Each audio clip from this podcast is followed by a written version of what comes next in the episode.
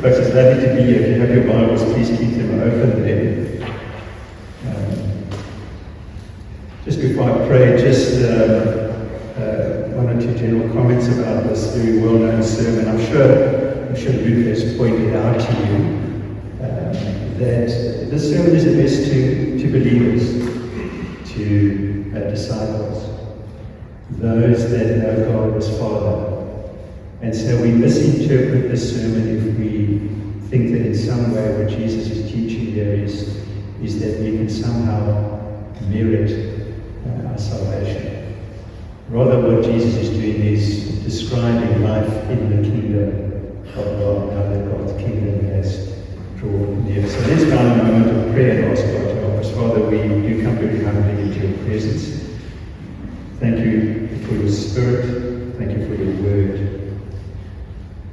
And Lord, even as I preach this morning, help me to be clear, and may people remember, Lord, that this is this is your teaching. Um, some elements are, are difficult, are demanding, but help us to remember, Lord, that um, this is your word to us. May we receive it as such, not as the words of men, but as clearly as the word of God. Pray this for your name's sake. Amen. My four-year-old grandson was paging through a book. But it wasn't a kiddie's book. It was one of his father's books. His father is a medical doctor, a surgeon. And it was one of these thick medical reference books. And here's this little four-year-old paging through this book. So his mother looks at him and says, uh, you know, what are you doing? Says, I'm trying to find out where babies come from. so, so his mother says, uh, why? He says, I want to send my young brother back. Four years old. True story. I have a good friend, he's a pastor, I won't mention his name. He says that all his people give him pleasure. Some when they come, and some when they go. I think, my friends, we would agree that uh, relationships can be the source of great pleasure, great blessing, but also the source of great pain. You know, the Bible prioritizes relationships. When Jesus was asked, what are the most important commands in the law? Jesus says, love God and love your neighbor.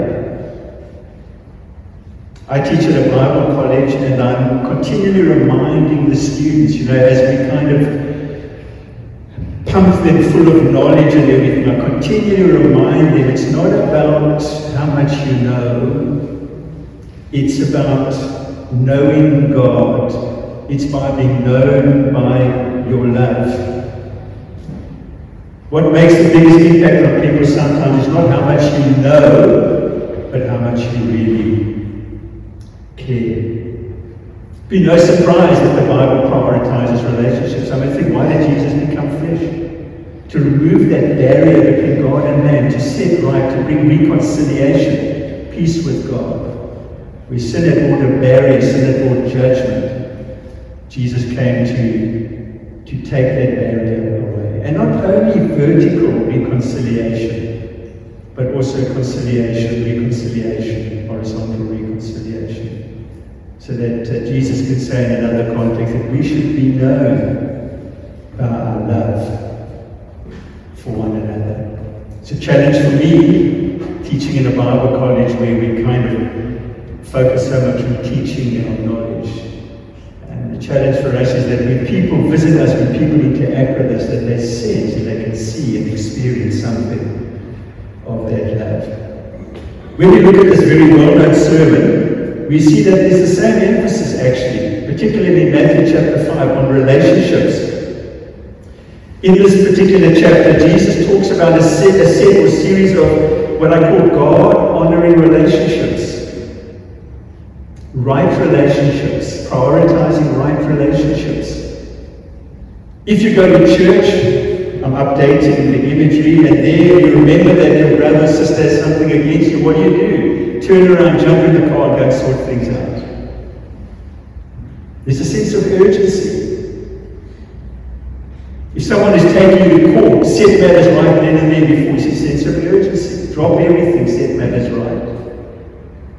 Jesus also talks about pure relationships. I'm assuming that you dealt with that last week, Pastor And today we're going to be looking at faithful relationships and truthful relationships. And then as you continue through chapter 5, Jesus talks there about sacrificial relationships and loving relationships. Very difficult to get through life without relating to others.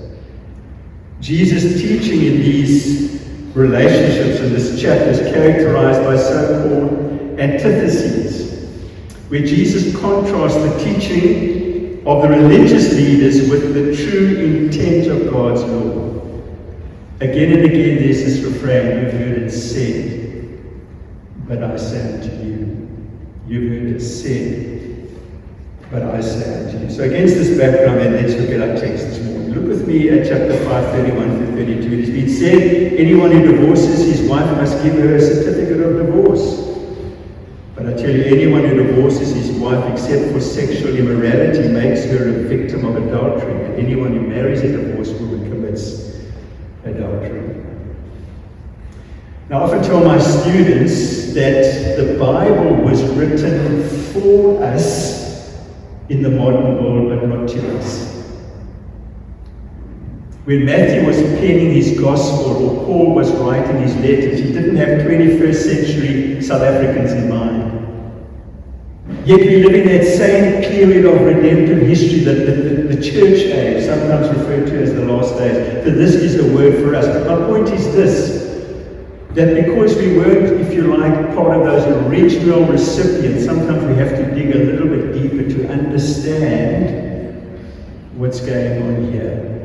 Jesus' original readers would have understood exactly what he was talking about, but maybe today we say, well, what's really Well, if you fast forward in Matthew's Gospel to Matthew chapter 19, there we have a more extended version of this particular issue. And I think it helps us unpack what Jesus is saying in the Sermon on the Mount. In that context, Jesus is responding to a question from the Pharisees. I'm quoting from Matthew 19, verse 3. Is it lawful to divorce a wife for any cause? That's the question. See, they were always trying to trying to trap Jesus. Right? Jesus, you know, you're a rabbi, you're a teacher. You know, is it lawful? Notice again, it's a question of the law. Is it lawful for a, uh, to divorce a wife for any cause? This question was prompted by Moses' instruction on divorce recorded in Deuteronomy 24. So we're jumping around a little bit. Matthew 5, Matthew 19, now we're going back to the Old Testament. This is, this is what prompted the question. This is what, what, what Moses wrote in Deuteronomy. If a man's wife becomes displeasing to him because he finds something indecent about her, he must write her a certificate of divorce before he sends her away. So the question is, what does it mean, indecent thing? If he finds some indecent thing in her, he must write her a certificate of divorce before he sends her away. Well, the scholars tell us that in the first century, in that context where Jesus was teaching, there were two prominent views on this particular matter. So there was debate about this. And so these religious leaders said, Jesus, what's your take on this? Rabbi Shammai taught that divorce was allowed on the grounds of adultery only.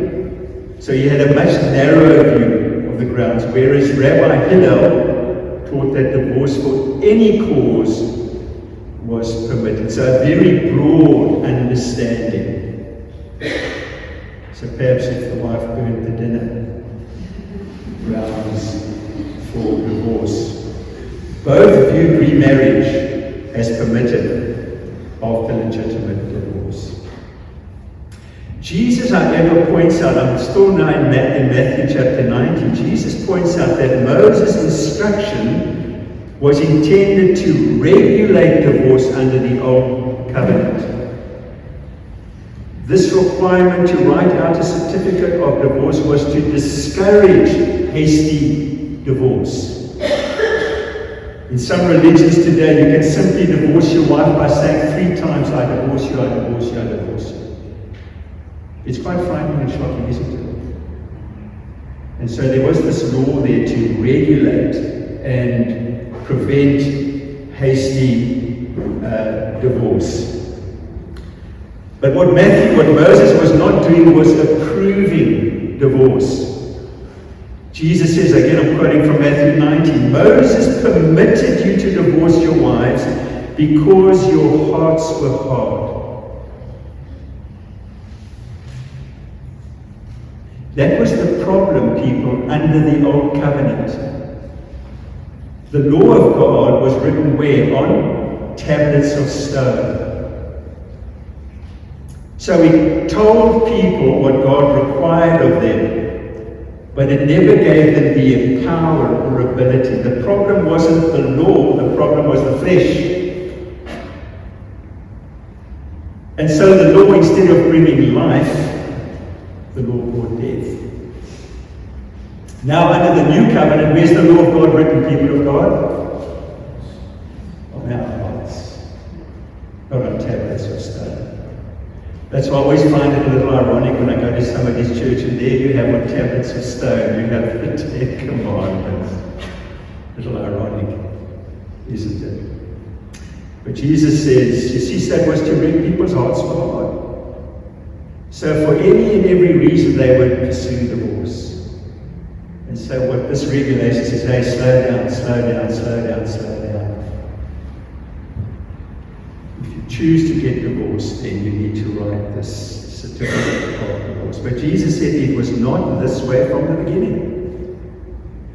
So these religious leaders are looking to this commandment of Moses in Deuteronomy 24. Jesus says, no, no, no. That's not where you need to look for your answer. You go all the way back to Genesis chapter 2. That's where you find the blueprint for marriage. I'm quoting from Genesis 2.24. Husband, and wife, you're told, become one flesh. Therefore, what God has joined together, let no one separate. There's the pattern for marriage. Husband and one and wife become one flesh. Incidentally, that word translated wife, the Hebrew word is the word Issa, and it's the word that can be rightly translated as woman as well. So you can see here that the blueprint or pattern for marriage is between a man and a woman, again, uh, addressing this issue of same sex marriage today. What God has joined together, let no one separate. That's the pattern. That's the blueprint between husband and wife. Back to Matthew 19, Jesus concludes I tell you that anyone who divorces his wife, except for sexual immorality, and marries another woman commits adultery. And here now Jesus takes us back to Matthew chapter 5, verse 32, echoing the teaching there. What Jesus is saying is this since God instituted marriage as an exclusive and permanent God made union. What God has joined together, let man not separate. Jesus draws the inevitable deduction that to divorce one's partner and marry another, or to marry a divorced person, is the moral equivalent of committing adultery. Why? Because that person, although divorced in the eyes of the law, is still married to his or her first partner in the eyes. Of God. It's so interesting when Jesus unpacks this question in Matthew chapter 19. His disciples are taken aback and they say this it is better than not to marry. So it's interesting, even in that particular ancient context, Jesus had, if you like, a countercultural view of what it meant to be married. And so Jesus calls us as his disciples, as his followers, to be faithful to our marriage partners. When you take those vows, you take them before God. God joins you together, you become one flesh, and what God has joined together, let man not separate. The singular exception, divorce is permitted for marital unfaithfulness, only proves the point, doesn't it? The point is not, okay, there's your escape hatch, but it proves the point. In fact, it's interesting when you look at Mark's treatment of this particular topic, he doesn't mention that exception. It's not that there's a contradiction between the two. I think both Matthew and both Mark are emphasizing the permanency of the marital relationship. But even, my friends, where there is marital unfaithfulness, painful as it is, maybe I'm speaking to someone today that's experienced the pain of a fractured and broken marriage relationship. Even then, divorce is not commanded.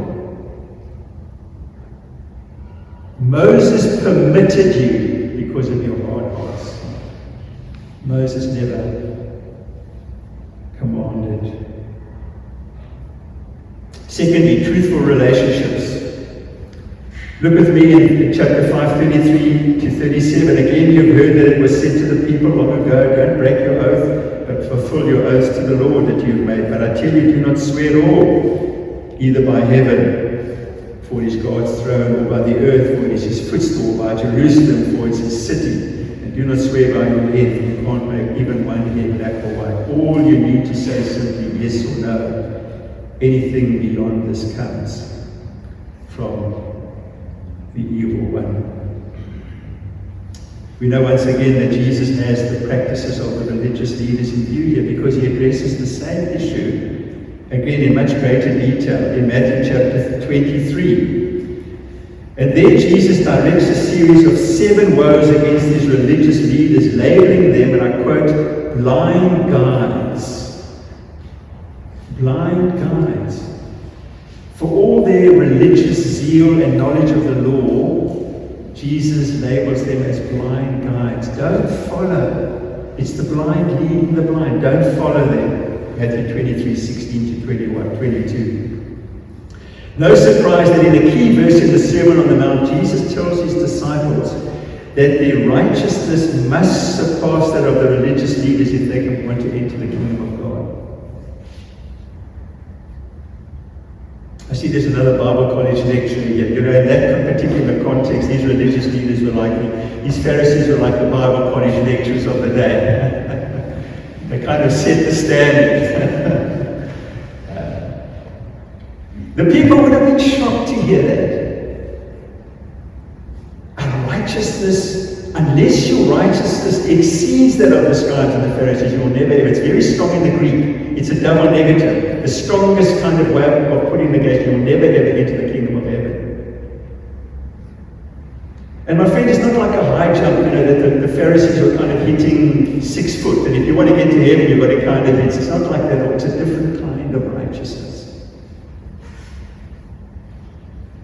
And we'll see, we'll see why in the verses that, as we unpack these verses in a moment. The Old Testament required God's people to keep their vows. Exodus 20, verse 7 Don't take the name of the Lord your God in vain. Leviticus 19 Don't swear falsely by my name and so profane the name of your God. Numbers 30 When a man makes a vow to the Lord, he must not break his word. The Pharisees, however, argued that what the law was really prohibiting was, and I quote, taking the name of the Lord in vain. That for them was the issue. See, they latched onto that. So they argued only those vows which mention the divine name made them binding. If you didn't mention the divine name, the name of God, well, then you were off the hook. But in our text, Jesus condemns this practice your righteousness must be different. It must exceed that of the scribes and the Pharisees. Jesus points out that the formula used in making a vow is irrelevant. It's not an escape hatch to evade an oath, like infidelity in the earlier verses. Even vows that don't mention the name of God cannot avoid some reference to them. That's what Jesus is saying in these verses. If you vow by heaven, says Jesus, it's God's throne. If you vow by the earth, it's God's footstool. If you vow by Jerusalem, it is God's city. If you swear by your head, it is God's creation, and the natural color of your hair is under his control. So he's saying, you know, even if you don't mention the name of God in your vow, you can't, you, you can't escape some kind of reference or connection to God. Instead, Jesus insists that his followers always tell the truth, not simply when under oath. Indeed, vows should be unnecessary, said Jesus. So, quoting from chapter 5, 34, do not swear an oath at all. Rather, all you need to say is simply yes or no. Anything more than this, Jesus adds, comes from the evil one. One commentator suggests that, like the evil one, when you add more words, there might be some kind of intent to deceive. Oaths, like divorce, were permitted by the Old Testament. The Old Testament regulated it. But neither was commanded. And says Jesus, neither should be necessary. This doesn't mean that, for example, if you go to a court of law and they require you to raise your hand and swear an oath, it doesn't mean that you can't do it. You certainly can. Well, let me make some concluding lessons here. I think it's true to say there's more to these verses than simply challenging you not to contribute to the divorce statistics uh, or to tell the truth. I think there's more to these verses than that. The Bible has what one writer calls a covenantal view of marriage versus the world's contractual view of marriage. You know, the, the, contractual view of marriage is that I enter into a contract with my partner, and as long as my partner fulfills their responsibilities under the contract, i.e., keeps me happy, makes me happy, the relationship will continue. But once the party, the other spouse, doesn't live up to their end of the bargain, well, we can simply sever the relationship.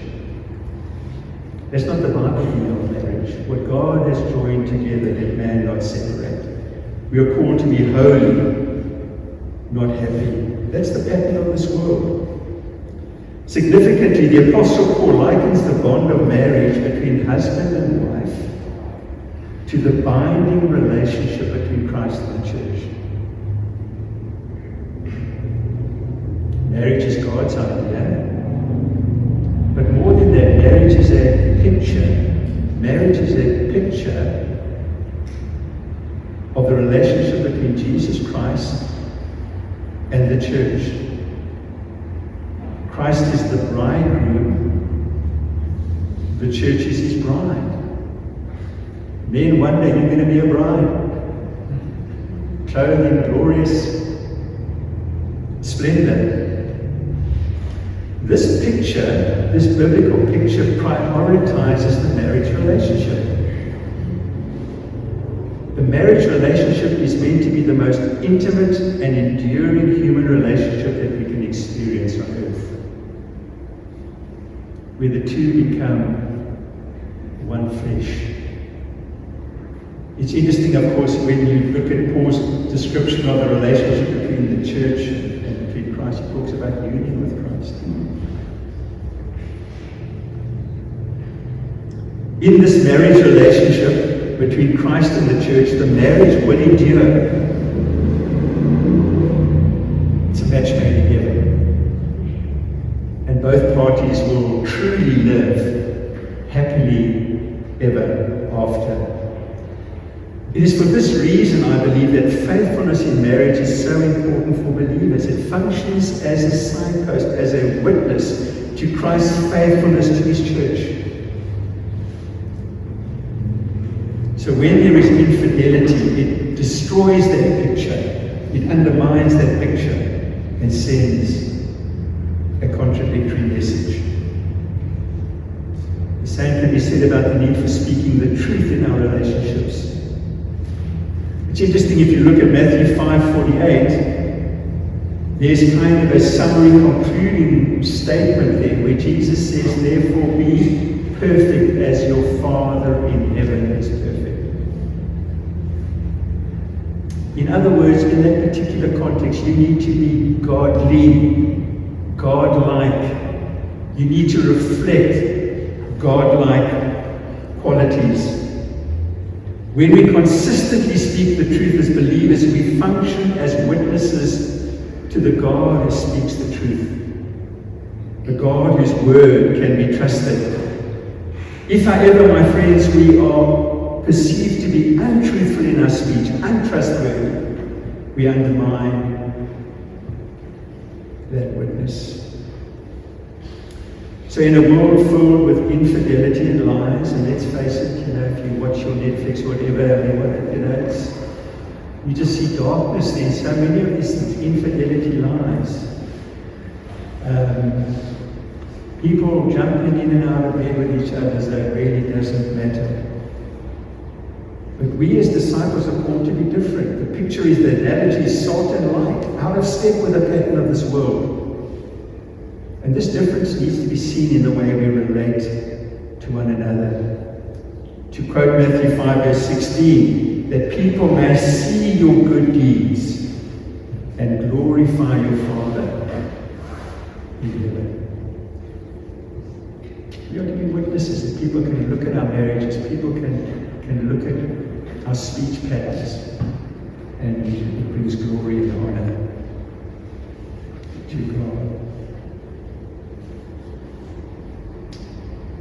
As I mentioned at the outset again, I want to reiterate the fact that this this obedience, these standards are not intended for us to merit right standing before God. The source of our obedience is not our flesh. In Matthew 4:17, Jesus says this: the kingdom of God is present. And, and, and the Sermon on the Mount says this is what this is what the presence of the kingdom of God looks like.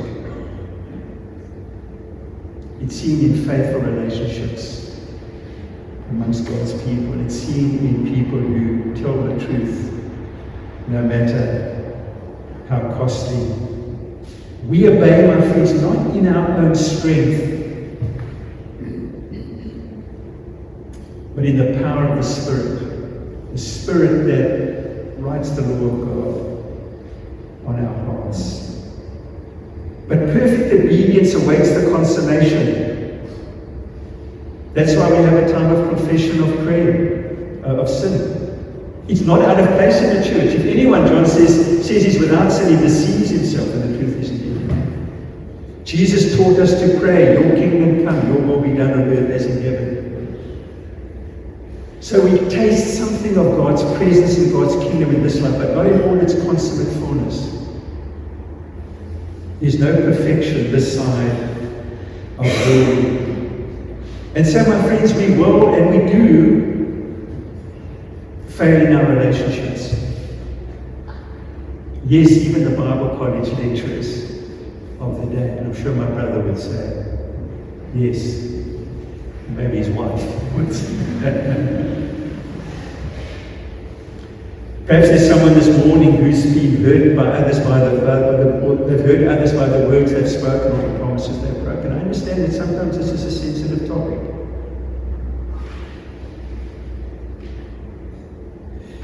You know, it's not, it's not, this is not a difficult passage to understand. But, but it's, it's, well, let me put it, it's simple to explain, but it's difficult to know.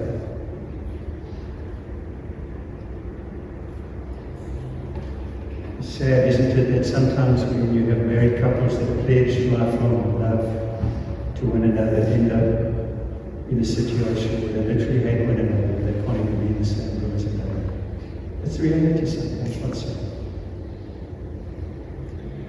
Well, my friends, the good news this morning, the good news of the gospel is that what, what man breaks, God can do.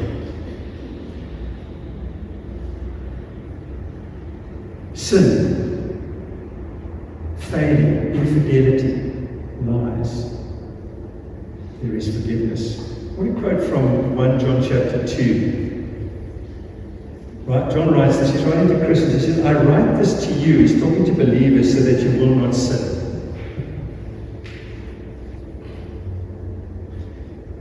Jesus says to his disciples, I'm, I'm, I'm teaching you this so that you will seek to reflect this fidelity in marriage and truthfulness in speech. But he goes on to say this.